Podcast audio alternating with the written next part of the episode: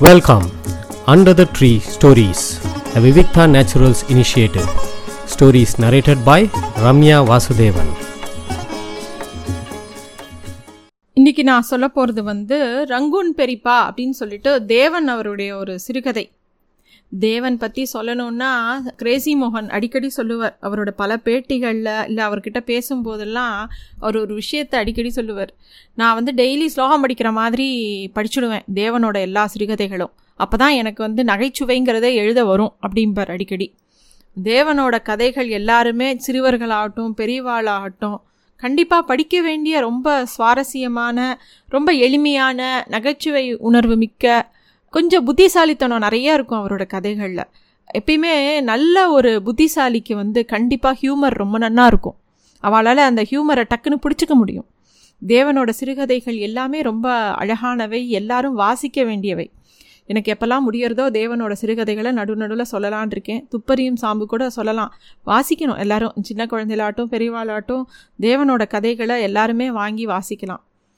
இன்றைக்கி வந்து பார்க்க போகிற கதை வந்து ரங்கூன் பெரிப்பா அப்படிங்கிற ஒரு கதை.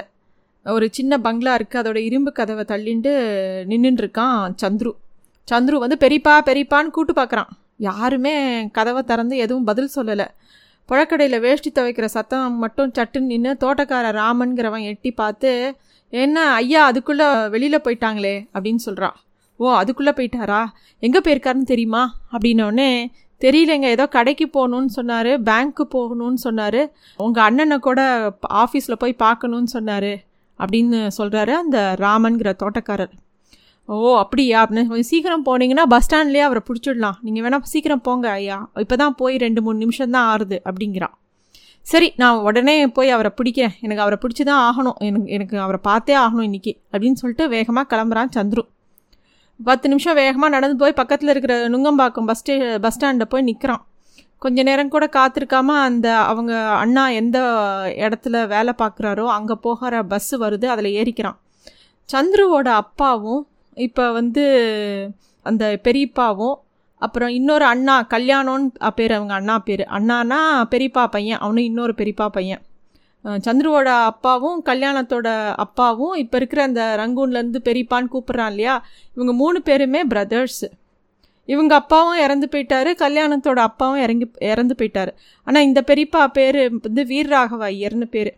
அவர் வந்து சின்ன வயசுலேயே குடும்பத்தை விட்டு ஓடி போய் சென்னைக்கு வந்து அங்கேருந்து ரங்கூனுக்கு போய் உத்தியோகம் பார்த்து பெரிய பணக்காரனாகி கல்யாணம்லாம் எதுவும் பண்ணிக்கலை. போன வருஷம்தான் சரி கடைசி காலத்தில் எப்பயுமே எல்லாருக்கும் சொந்த ஊரில் இல்லை கூட பிறந்தவாளை பார்க்கணும் நம்ம பிறந்த மண்ணை பார்க்கணுன்னு எல்லாருக்குமே தோணும். அது மாதிரி ரங்கூன் பெரிப்பாவுக்கும் தோண அவர் கிளம்பி வரார். ஆனால் அவர் கிளம்பி வர நேரம் பார்த்து அவரோட ரெண்டு சகோதரர்களும் உயிரோட இல்லை. அந்த இடத்துல அவரோட மகன்களான சந்துருவும் கல்யாணமும் தான் இருக்கா. அவருக்கு வந்து தன்னோட சொத்தெல்லாம் என்ன பண்ணுறதுனே தெரியல.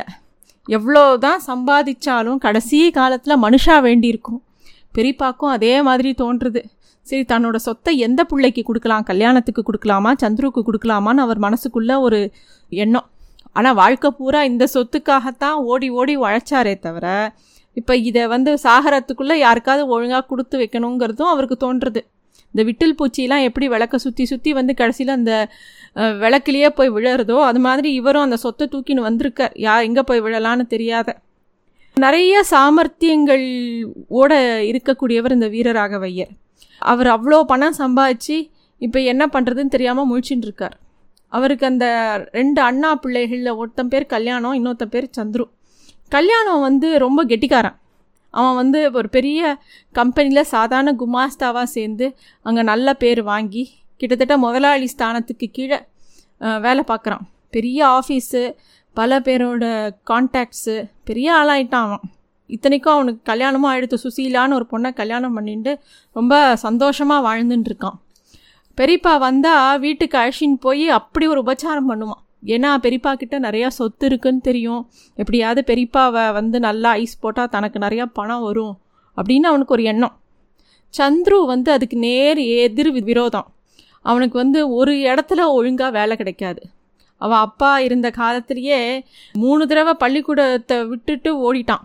கடைசியில் அவனை எங்கேயோ மிலிட்ரியில் சேர்ந்து கொஞ்ச நாள் சுற்றினான் அப்புறம் திருப்பி வந்து tea company motor company photo studio soda factory மருந்து கடை என்னெல்லாமோ வேலை பார்த்துட்டான். அவனுக்கு இன்னும் நிலையான ஒரு வேலை கிடைக்கல. அதனால அவனுக்கு கல்யாணமும் அமையலை. ஏதோ அவனுக்கு ஒரு வீடுன்னு கூட இல்லை. ஏதோ ஒரு ஹோட்டலில் ஒரு சின்ன ரூம் எடுத்துட்டு அவன் பாட்டுக்கு அவன் காலத்தை ஓட்டின்னு இருக்கான். பெரியப்பாவுக்கு தெரியும். கல்யாணத்தை பற்றியும் தெரியும் இந்த சந்துருவை பற்றியும் தெரியும். எப்பயுமே பெரியப்பா கல்யாணம் வந்து இந்த தம்பி சந்துருவை பார்த்தாலே டே உதவாக்கிற அப்படின்னு தான் கூப்பிடுவார். இவனுக்கும் அது ரோசமாக இருந்தால் கூட என்ன பண்ணுறது அவனோட நிலமை அப்படி தான் இருக்குது இன்றைக்கி பெரியப்பாவை தேடி வந்த சந்துரு மனசில் ரெண்டு விஷயம் இருக்குது ஒன்று வந்து அவனுக்கு பாம்பேயில் ஒரு பெரிய வேலை கிடைக்கிற மாதிரி ஒரு வாய்ப்பு வந்திருக்கு. அதுக்கு ஏதோ முன்பணம் கட்டணும். ரெண்டாவது அவன் ஒரு பொண்ணை விரும்புகிறான் அந்த பொண்ணை கல்யாணம் பண்ணிக்கலான்னு யோசிச்சுட்டு இருக்கான் இதுக்கு பெரியப்பாவோட தயவு தேவை. எப்படியாவது பெரியப்பா கிட்ட போய் கெஞ்சி ஏதாவது ஹெல்ப் பண்ண சொல்லலாம் அப்படிங்கிறது அவன் எண்ணம். சரி பெரியப்பா இந்த அண்ணனை தான் கல்யாணங்கிற அந்த அண்ணனை தான் பார்க்க போயிருக்காருன்னு நேரம் அவர் ஆஃபீஸ்க்கு போகிறான் போனவுடனே பெரியப்பா அங்கே வரவே இல்லை. அப்படின்னோடனே சந்துருவை பார்த்தோன்னே கல்யாணம் என்னடா உதவாக்கிற? இப்போ எங்கடா வந்த? இப்போ எங்கடா இருக்க? அப்படின்னு வழக்கம் போல் கேட்குற ஏன் உனக்கு தெரியாதா? ரிப்போர்ட்டராக தான் இருக்கேன் இப்போ கூட அப்படின்னோடனே இண்டா போன மாதம் அதானே சொன்னேன் ஒரு மாதத்துக்குள்ள எப்படிலாம் ரெண்டு வேலை மாறி இருப்பியா அதான் கேட்டேன் அப்படின்னு அவர் சொல்கிறார் பெரியப்பா வந்தாரா? அப்படின்னு ஆசையாக கேட்குறான் சந்துரு. ஏது வேறு வழி இல்லாமல் அவரை காக்கா பிடிச்சி எப்படியாவது பணத்தை வாங்கலான்னு முடிவு பண்ணிட்டியா? வேறு வழியே இல்லை கடைசி காலத்தில் இதுதான் ஒரு பழப்புன்னு நினைக்கிறியா? அப்படின்னு கேட்குறான் அதெல்லாம் ஒன்றும் இல்லை எனக்கு பெரியப்பாவோட பணமே வேண்டாம்.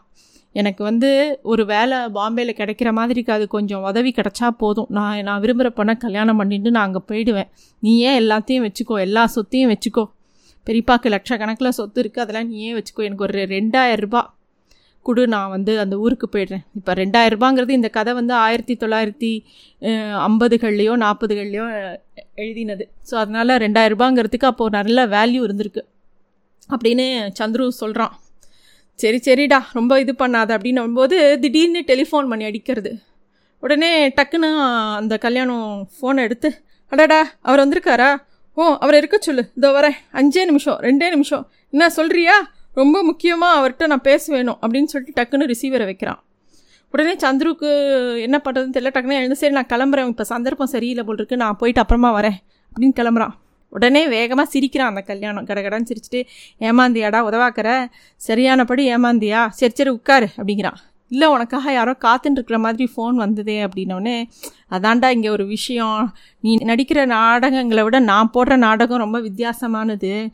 யாராவது சில சமயம் என்கிட்ட பேச வந்து ரொம்ப நேரம் போட்டு அறுத்துன்ருப்பா. இப்போ என் கால் அடியில் ஒரு பட்டன் இருக்குது அதை அமைக்கினேன்னா இந்த ஃபோன் அடிக்கும். உடனே நான் வந்து இந்த மாதிரி பேசுவேன். உடனே வந்தவன் வந்து சரி உங்களுக்கு வேறு வேலை இருக்குன்னு கிளம்பி எழுந்து போயிடுவான். இது இது வந்து ஒரு ட்ரிக்காகவே நான் வச்சுட்டுருக்கேன் அப்படின்னு கல்யாணம் சொல்கிறான் சந்துரு அசந்தே போயிட்டான். ஏண்டா இப்படிலாம் செய்ய முடியுமா? இது சரியான சுத்த அயோக்கியத்தனமாக இருக்கேடா. ஏன்டா இப்படிலாம் பண்ணுற எல்லாரையும் ஏமாத்துவியா? அப்படின்னு கேட்குறான் யாராக இருந்தால் என்னடா? நான் ஏமாற்றி தான் ஆவேன். எனக்கு சரிப்படலைன்னா அவளை உடனே வெளில அனுப்பிச்சிடுவேன் அப்படிங்கிறான். சரி இப்போ ச நான் ஒரு பந்தயம் வைக்கிறேன். இப்போ ரங்குன் பெரியப்பா மட்டும் வந்தானா அவருக்கும் நீ இதை பண்ணுவியா? அப்படின்னு கேட்குறான் ஓ பண்ணுவேனே. யாராக இருந்தால் நான் எனக்கு வேண்டானா நான் இந்த மாதிரி தான் பண்ணுவேன். அப்படின்னு அவன் சொல்லிகிட்டே இருக்கும்போது டக்குன்னு அந்த இடத்துல பெரியப்பா வந்துடுறார் அவன் ரூமுக்குள்ளே இவன் ரெண்டு பேருக்கும் என்ன பண்ணுறதுன்னு தெரியல. பந்தயமும் வைக்கிறாங்க அதுக்கு முன்னாடியே. சந்துருவும் இவனும் பந்தயம் வச்சுக்கிறாங்க. அஞ்சு ரூபா பெட்டு வைக்கிறேன். பெரியப்பா வந்தா நீ இதே மாதிரி பண்ணுவியா? பார்க்கலான்னு? சந்துரு சொல்கிறான் நான் கண்டிப்பாக பண்ணுவேன்னு கல்யாணமும் சொல்கிறான் அந்த நேரம் பார்த்து பெரியப்பாவும் வந்துடுறேன் வந்தானாக்கா கொஞ்ச நேரம் ஏதோ பேசிகிட்டே இருக்க. பெரியப்பா வந்து என்னடா நீ இங்கே வந்துட்டியா? நானே இவனை பார்த்துட்டு அப்புறம் அவங்ககிட்ட பேசணும்னு நினச்சிட்டு இருக்கேன். அப்படின்னு ஏதோ சொல்லிகிட்டே இருக்கார் அதுக்குள்ளே டக்குன்னு டெலிஃபோன் பெல் அடிக்கிறது. சந்துருக்கு ஆச்சரியமாக இருக்கு. அடடா இவன் நிஜமாவே இப்படி பண்ணிட்டானே. என்னடா இது? அப்படின்னோடனே பெரியப்பாவும் பார்த்துட்டே இருக்கார். பெரியப்பாவும் சந்துருவும் இவன் என்ன பேசுகிறான்னு பார்க்குறான் அவன் அதை வழக்கம் போல் சொல்கிறான் ஓஹோ அவர் வந்திருக்காரா? உட்கார சொல்லுங்கள் நான் இப்போ வந்து ரெண்டு நிமிஷத்தில் பேசுகிறேன்னு சொல்லுங்கள் அப்படின்னு சொல்லி கல்யாணம் பேசுகிறான் உடனே பெரியப்பாவும் சொல்கிறாரு வாடா சந்துரு நம்ம அப்படியே வெளியில் போயிட்டே பேசலாம். நான் பக்கத்தில் இருக்கிற பேங்க்குக்கு போகணும். சரி இவனை பார்க்கலான்னு வந்தேன். இன்னொரு சமயம் பேசுகிறேன் கல்யாணம் உன்னை வந்து பார்த்து பேசுகிறேன் வாடா கொஞ்சம் தூரம் நான் நடக்கணும். உனக்கு ஏதாவது வழி பண்ணலாமான்னு யோசிக்கிறேன். நீ எப்படியாவது உருப்பிடுறியா பார்க்குறேன். அப்படின்னு கூட்டிகிட்டு போகிறார் அன்றைக்கி சாயந்தரம் ஆஃபீஸ் விட்டுட்டு வீட்டுக்கு போகிறான் கல்யாணம். அவர் மனைவி டிஃபன் கொடுத்துட்டே சொல்கிறார் இன்றைக்கி பெரியப்பா வந்திருந்தார். நீங்கள் போனதும் இங்கே வந்திருந்தார். காஃபி போட்டு கொடுத்தேன் சாப்பிட்டார்.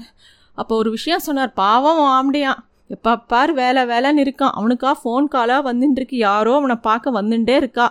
அப்படின்னு சொல்லி ரொம்ப வருத்தப்பட்டார். அவர் உங்களை நினச்சி கவலைப்பட்டதை பார்த்தோன்னே எனக்கே ரொம்ப கவலையாக இருந்தது. பாவம்னு எனக்கு தோணித்து. அப்படின்னோடனே சாப்பிட்டுட்டு இருந்த கல்யாணம் டக்குன்னு நிறுத்தினான். ஏன் நீ அதுக்கு என்ன சொன்ன? அப்படின்னோடனே நம்ம பெரியப்பா தானே இவ்வளோ அனிதாவப்பா கேட்குறாருன்னு உங்கள் டெலிஃபோன் டெக்னிக்கை நான் சொல்லிட்டேன் அவர்கிட்ட. அப்படின்னு சொன்னோடனே இவனுக்கு தூக்கி வாரி போட்டது. அடியே அப்படியே நான் என்னோடய பழப்பையே கெடுத்துட்டே அடின்னு கதறான். ஏன் நான் சொன்னால் என்னவா? நம்ம பெரியப்பா தானே. பாவம் அவர் உங்களுக்காக எவ்வளோ கவலைப்பட்டார் தெரியுமா? ஒரு கால் நீங்கள் நிஜமாவே இத்தனை ஃபோன் கால் வருதுன்னு அவர் நம்பினாருன்னா அவர் பார்த்த கஷ்டமாக இருந்தது அதனால் சொன்னேன் அப்படின்னு அவள் சொல்கிறா இவன் அலறிடுறான். அப்போ பார்த்து யாரோ வாசலில் போஸ்ட் கொண்டு வராங்க. வேகமாக அந்த கவரை கிழிக்கிறான். அதுலேருந்து ஒரு அஞ்சு ரூபா நோட்டு கீழே விழுறது. அதில் அன்பார்ந்த முத்தண்ணா இந்த உதவாக்கரைக்கும் அதிர்ஷ்டம் பிறந்து விட்டது. பம்பாய்க்கு பயணமாகிறது இது. பெரிய வேலையுடன் மனசுக்கு பிடித்த மனைவி சகிதமாக. இப்போது பெரியப்பா நான் சொல்வதற்கெல்லாம் தலையாட்டுகிறார். நீ நடத்திய நாடகம் எனக்கு எத்தனை நன்மையாக முடிந்து விட்டது பார்த்துக்கொள். என் மனமார்ந்த நன்றி. உனக்கு இதனுடன் நான் உன்னிடம் தோற்று தோற்ற ரூபாய் ஐந்தையும் வைத்திருக்கிறேன். பந்தயத்தில் நீ ஜெயித்தாய். ஆனால் நான் வாழ்க்கையில் நான் வெற்றி பெற்றுவிட்டேன். இப்படிக்கு உதவாக்கரை. நன்றி. Thanks for listening to stories under the tree a Vivikta naturals initiative